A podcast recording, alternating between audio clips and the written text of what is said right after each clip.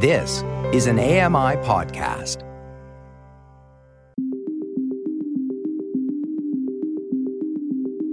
Welcome to Voices of the Walrus on AMI Audio, where professional readers give voice to articles from Canada's best general interest magazine. I'm your host, Roger Ashby. Thousands of Canadians have consulted physicians via phone and video conferencing during the pandemic. Is it adequate health care? Laurie Wilson reads Doctors on Call by Karine Abouseif. Karine Abouseif is a features editor at The Walrus. Her writing has appeared in the Globe and Mail, Maisonneuve, and elsewhere. I'm Laurie Wilson. This is an article titled Doctors on Call by Karine Abouseif. If you were to walk into a doctor's office complaining of stomach pain, a couple of things might happen. First, your physician might ask a few questions about the location and intensity of the pain. They might also consider your age, diet, and lifestyle. Eventually, they will put their hands on your belly, press down, and feel for the source of pain. That last step, known as palpating the abdomen, might feel less familiar after nearly two years of COVID 19 restrictions. So might walking into a doctor's office at all. Since March 2020, in addition to popularizing remote work, online education, and Zoom celebrations, COVID 19 has brought a massive shift in the way we interact with our healthcare system. In the first days of lockdowns, clinics, medical associations, and governments across the country scrambled to minimize face to face interactions between doctors, nurses, staff, and patients. The cumulative effect of these changes has been enormous. In 2018, only 8% of patients reported having had a virtual visit with their healthcare provider, according to the Canadian Medical Association, CMA. Since the pandemic began, that number has shot up to about half. A virtual doctor's appointment typically takes only 15 minutes, while traveling to a clinic, paying for parking, and waiting around can take hours. The shift to virtual care could lead to better access for people who don't have paid time off, people who live in remote communities, and people with disabilities. For residents of long term care facilities, telemedicine and assessing early symptoms can decrease the chance of down the line hospitalization, which can be exhausting and comes with its own risk of catching a dangerous infection. Several virtual, quote, emergency rooms have also popped up in parts of the country. Patients worried about urgent but non life threatening issues like sprains, stings, and sinus infections can sign up online, get a link to a video call, and speak with an ER doctor the same day without clogging up waiting rooms. Many of these changes are here to stay. This summer, a survey by the CMA and Canada Health Infoway, a federally funded not for profit organization that works to accelerate the adoption of digital care, found that the majority of physicians plan to keep using this type of care once the pandemic has receded. In Ontario and British Columbia, the provincial governments are negotiating the payment systems that will allow doctors to continue charging for virtual visits. Other provinces are expected to follow suit. A future where you get to talk to your doctor on your lunch break instead of languishing in a stuffy waiting room, dodging the coughs of other patients, sounds convenient. But it also comes at a price. Since the transition to virtual, some patients believe their quality of care has decreased. According to the CBC, the College of Physicians and Surgeons of Ontario and the province's patient ombudsman have both received complaints from patients saying that their doctors refuse to see them in person, even when their illnesses are difficult to assess over the phone. One mother recently told the CBC that her one year old son had received a misdiagnosis after his doctor heard his cough over the phone. For those who were studying virtual care long before the pandemic, this comes as no surprise. Finding the balance between convenience and improved access and determining what must be addressed in person will be among the biggest challenges ahead. Quote, You cannot diagnose appendicitis or a mass over the phone, says Sacha Bhatia, former director of the Women's College Hospital Institute for Health System Solutions and Virtual Care in Toronto. Quote, If you have a patient with abdominal pain, you can get a history. But at the end of the day, you do need to examine the abdomen for lumps and bumps. Experts say Canada has been lagging behind other developed nations on virtual care for years. If virtual care is going to be a more prominent part of our healthcare experience, they say, governments and healthcare professionals will need to have important discussions about quality of care, compatible technology across clinics and hospitals, and changes to workplace culture in the medical field. The rise of virtual care has resurfaced old debates about how medicine operates in this country, including what exactly a doctor is paid to do, what quality care actually looks like, and how best to help those who have the least access to care. If governments, professional associations, and clinics can get it right, a digital approach could mean shorter wait times for specialists, identifying symptoms before they become serious, and easing the anxiety that comes with waiting weeks or months for a diagnosis. It could also give more Canadians access to a family doctor. In other words, it may be an opportunity to bring healthcare back to its true focus the patient. Canada was an early leader in offering healthcare from a distance. In the 1950s, radiologist Albert Jutras experimented with sending X ray images between Montreal hospitals. Two decades later, Arthur Maxwell House, a neurologist at Memorial University of Newfoundland, used the telephone for consultations with patients in isolated parts of the province. The university also worked with NASA to launch Hermes, a satellite that allowed the Health Sciences Center in St. John's to transmit audio and video to a hospital about six kilometers away. Since then, the country has fallen behind. In a 2020 report by the Commonwealth Fund, which surveys patients and clinicians in 11 high income countries, Canada ranked below average on all four global comparisons of quality of care. Compared with those in the US and Norway, Canadian patients were less likely to access their lab results online, email their physicians with questions, or book remote appointments. Norway has been in the process of digitizing its healthcare since the early 2000s.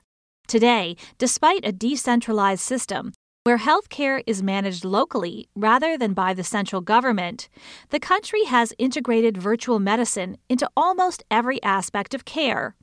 Any physician can log into a universal electronic record system and see a patient's history, even if it was taken at a different clinic. And electronic communications are used for referrals, requests for labs or radiology services, and sick leave. The U.S. boasts the Kaiser Permanente system, which is considered a world leader in the virtual health field, though it is funded by monthly premiums. Kaiser covers 12.5 million people, many of whom can securely message their doctors about their concerns, a touchpoint many Canadian clinicians don't get paid for.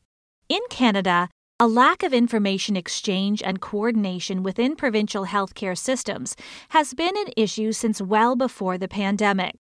Clinics and providers use different systems to store electronic medical records, which means a family doctor and a local emergency room may not have the same background information on a patient, including their history and a list of their daily medications. None of this will come as a surprise to anyone who has had to manage multiple logins to different online charting systems, repeat their history to yet another nurse or doctor, or call a clinic to ask whether staff received a fax referral. The problem is further exacerbated across provincial lines. At best, this lack of interconnectedness leads to patients repeating their stories to each new professional they see or having to redo tests, which further burdens the system and increases costs as staff chase down records. Care is then based on incomplete information. Patients try to remember which vaccines they received, and GPs try to figure out what happened during an emergency hospital admission. At worst, serious symptoms or dangerous interactions between medications can be overlooked. On a larger scale, an absence of connectivity could lead to a virtual system even more fragmented than what we had before.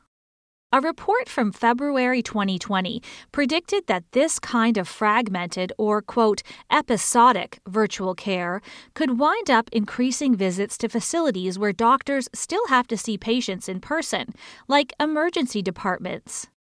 While it hasn't been extensively studied, anecdotal reports bear this out. Physicians say they're frustrated with virtual care's unintended side effects, including incomplete or misleading diagnoses. Raj Wagmare, an Ontario emergency doctor, says more and more patients are ending up in his ER after being prescribed antibiotics or other drugs without an in person examination. When someone finally looks into their ear or palpates their abdomen, it becomes clear that the initial diagnosis was wrong. In September, the College of Physicians and Surgeons of Ontario confirmed that emergency departments have seen a, quote, significant increase in the number of patients who would normally have received care elsewhere, and that specialists are getting referrals for patients who never had a physical examination to determine whether they needed the referral in the first place. Outcomes like this can obscure the fact that virtual care was supposed to make our healthcare more efficient not less. For virtual medicine to be efficient and safe, patients need to have a main point of contact, such as a family doctor, that they do visit in person from time to time. But in 2019, 14.5% of Canadians didn't have a regular doctor, with the highest percentages in Quebec, Saskatchewan, and Alberta, according to Statistics Canada. Even for people who have a family doctor, there are limits to what can be diagnosed virtually. As doctors and provinces continue to discuss what a more permanent virtual care model, a new part of our universal public healthcare system, might look like, pay for service apps have leapt into the fray. Canadian healthcare startups raised more than 300 million US in 2020 roughly double the amount they did in 2019, according to the Globe and Mail. While most people in this country rely on public health care, these services charge a premium to connect patients with clinicians, registered nurses, and pharmacists, as well as to access their own healthcare data. Yannick Beaulieu, a Montreal based cardiologist who has worked in the virtual care space for years, has decried the shift to a corporate driven approach as the quote, Netflixization of healthcare, where patients pay for a monthly quote, all you can consume subscription and access as much healthcare as they want. While it may seem counterintuitive, more medical attention can be harmful to our health, increasing patient anxiety, unnecessary scans and tests, and the use of medications that can stress organs or cause other issues. Billing for services that would normally be offered for free, like medical notes or requests for lab tests, is even more troublesome argued physicians and University of Toronto professors Cheryl Spithoff and Tara Kiran in an op ed for the Globe and Mail. They point to some platforms that even include in app advertisements for drugs, while patients wait in virtual, quote, exam rooms. One example of this is Juno, an electronic medical record system that is used by 376 clinics around the country. Several studies show that advertising drugs directly to patients leads them to request and receive prescriptions that are either unnecessary or more expensive than the alternatives. Then there's the question of privacy. While the technology companies that provide these virtual care platforms and apps won't sell sensitive personal information, Spithoff and Kiran write that they can hand over de identified primary care records, information that pharmaceutical sales representatives can use to figure out which physicians to target to promote certain drugs. One such company, MCI One Health, estimates that de identified electronic health records can be worth anywhere between $35 and $330 each. A two tier model where some with means pay for the care they need, while others in underserved communities struggle to find a consistent doctor, goes against the very notion of equitable publicly funded care. Worse, the communities that virtual care was originally designed to help become precisely the ones left behind. Reports and surveys from before and during the pandemic have consistently found that people living in rural areas and those with lower household incomes face barriers to accessing online care. People in rural areas across Canada often do not have the same internet access as those in urban centers, for example. And a glitchy video call is far from ideal for showing a doctor a suspicious mole or talking about anxiety regarding a new medication. According to Infrastructure Canada, just 41% of households in rural communities have access to download speeds of at least 50 megabits per second and upload speeds of 10 megabits per second the minimum target set out by the federal government. In Indigenous communities, which provincial healthcare systems have long underserved and discriminated against, some types of virtual care may not be reaching patients. In Nunavut, for example, the maximum internet speed currently possible is 15 megabits per second, nowhere near the government benchmark. Researchers who study the uptake of digital health in Indigenous communities also suggest that simply applying the same technology to different groups likely won't result in the best care. Instead, they say, collaboration with Indigenous leaders and youth and cultural understanding of each community is what will offer patients a sense of safety and keep them coming back. Quote, Indigenous ways of knowing and being are protective determinants of health, said Sarah Funnell, the founding director of the Center for Indigenous Health Research and Education, in a September keynote speech on virtual care. Even more basic than a reliable internet connection, access to a phone is often a prerequisite for virtual care.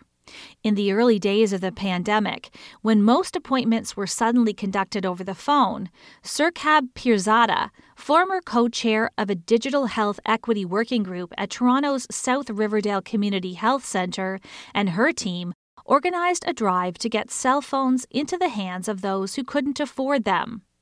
She worries that a more permanent shift to virtual first healthcare will put lower income patients at a significant disadvantage. Community centers can hand out only so many cell phones, she says. Many patients also don't have a private space to take a virtual call with a doctor.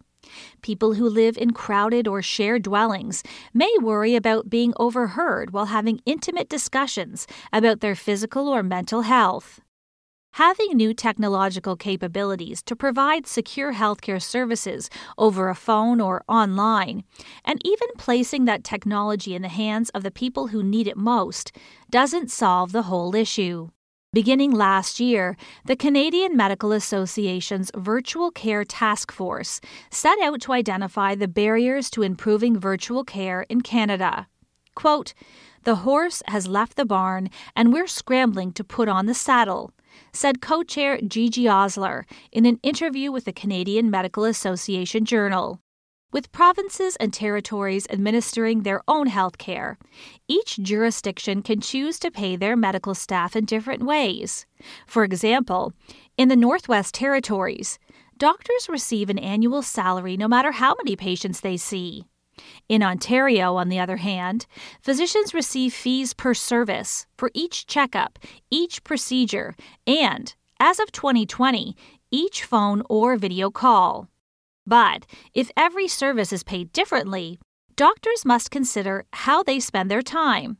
How much is a video visit worth compared to a phone call? And how much is a physical examination worth? This, many experts say, is a vital part of our collective conversation about virtual care. Ewan Affleck, Osler's fellow co chair, says it's crucial to focus on these bigger questions around how we regulate healthcare, particularly the way it's broken up along provincial lines and the way legislation makes it difficult to share patient data. The task force envisions a pan Canadian approach to virtual care, one where a patient in Yellowknife can share their data with a specialist in Calgary, one where that patient knows that their family physician, their radiologist, and the walk in doctor they saw last week are all part of the same circle of care. True virtual care, Affleck says, would involve a whole ecosystem where the patient and all their medical professionals have access to scans, test results, prescriptions, and other data. In British Columbia, Saskatchewan, and Ontario, a patient can easily go online and check the results of a blood test conducted at a LifeLabs clinic just a few days earlier. But what if they had one test done at a LifeLabs clinic and another at an emergency room? And what if they make a third visit to their family doctor for a diagnosis based on those results? They would likely have to call three different clinics to consolidate all of this information just for one medical issue. This is what Affleck means when he says that medicine today is largely practicing, quote, analog healthcare in a digital world. What governments have done, he says, is create fragmented sets of patient data that are designed around professional groups and geographic regions rather than around the patient, which has an immense impact on the quality of care a patient receives. While in the Northwest Territories, in part as the region's chief medical information officer, Affleck spent 17 years rolling out a project to solve this issue a single patient chart shared by all physicians and nearly all healthcare providers for its population of approximately 45,000 people distributed over 33 communities. While ambitious, he believes a similar system could be implemented across the country. And some groups are trying. In 2019, Canada Health Infoway, the organization that has been working to encourage virtual care across the country, launched Access 2022, an initiative intended to increase Canadians' access to their health information. There are also changes coming at the jurisdictional level. Alberta Health Services, for one, is in the process of deploying an integrated clinical information system called ConnectCare for all its facilities and staff, which provide about 30% of provincial health services. The Virtual Care Task Force made a number of specific recommendations. One suggestion is to create a nationwide patient registry, which could involve assigning a numerical ID to each Canadian, where all a patient's data would be stored, following them wherever they went. An idea simpler in theory than in practice. The task force is also encouraging provinces and professional associations to develop permanent fee schedules for virtual care appointments and create standardized recommendations around when and how to see patients remotely or in person. For Sacha Bhatia, now an executive at Ontario Health, his favorite analogy about the future of virtual care comes from banking. If you want to pay a bill, he says, you know that you can do so on your phone or on your computer. But opening a mortgage, most customers understand, will require a visit to the branch. The key point here is that it's the customer who understands the guardrails of the system, not just the bank employee. Patients are already beginning to grasp this. You may intuitively know that you can refill your prescription over the phone. You may also know that a lingering stomachache means a medical professional needs to check your belly with their hands. But you should be able to trust that you can get that if you ask for it. In this scenario, the patient is no longer at the mercy of a healthcare system that decides for them. In this scenario, everyone gets to decide what they will need to be well.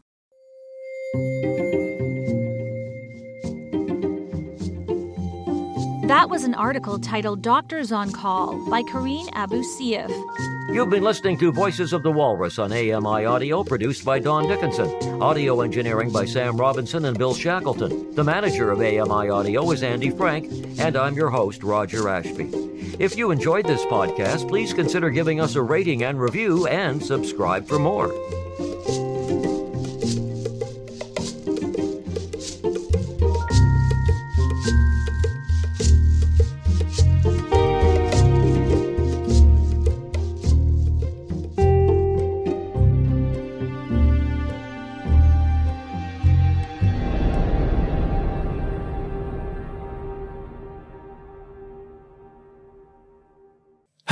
I'm Sean Priest. Join me monthly for Sean of the Shed, where I introduce you to all the technology that can be so useful to us as blind or partially sighted people. Find Sean of the Shed wherever you find all your podcasts.